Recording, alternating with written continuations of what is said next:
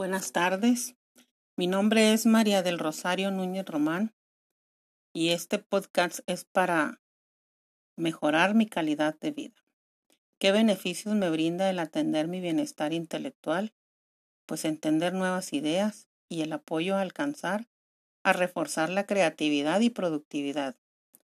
Las acciones que me permiten fortalecer mi bienestar intelectual son las que me dan un momento para meditar, concentrarme en la atención y en el enfoque de las acciones establecidas que no se obtienen con estudiar y leer. El bienestar ecológico nos dice que debemos mantenernos en contacto mutuo con los 4 elementos de la naturaleza: agua, aire, sol y tierra, así como los seres vivos, plantas y animales. Reconocer las interacciones positivas y negativas.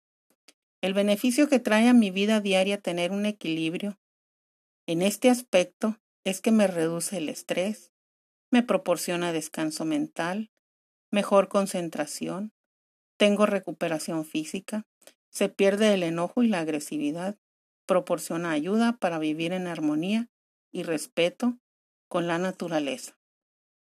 ¿Qué aporta para mi bienestar integral? Mantener un equilibrio en el área financiera. En el área financiera, trabajamos y planeamos presupuestos con el ahorro, inversiones, créditos y protección a nuestras necesidades y situaciones financieras que nos hagan conservar nuestro valor financiero. Para mantener el equilibrio financiero, necesito tener equilibrio en las 4 áreas: física, mental, emocional y espiritual.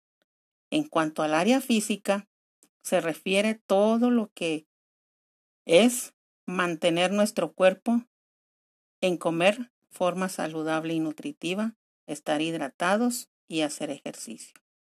En el área mental, trabajamos en todos nuestros cursos, estudios, superación personal, profesional y mantener una salud mental. En el área emocional, vemos todo lo relacionado con la inteligencia, cómo identificar nuestras emociones, las necesidades satisfechas y las no satisfechas, buscar soluciones para ser creativos, asertivos, empáticos, así como el respeto personal y de quienes nos rodean.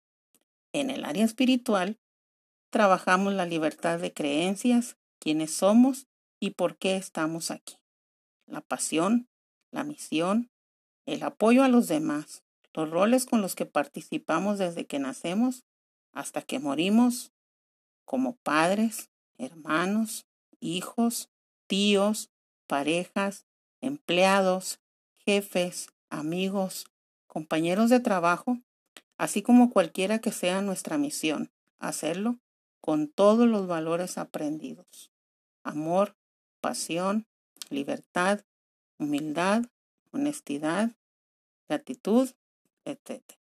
Por todo ello, muchas gracias por su atención.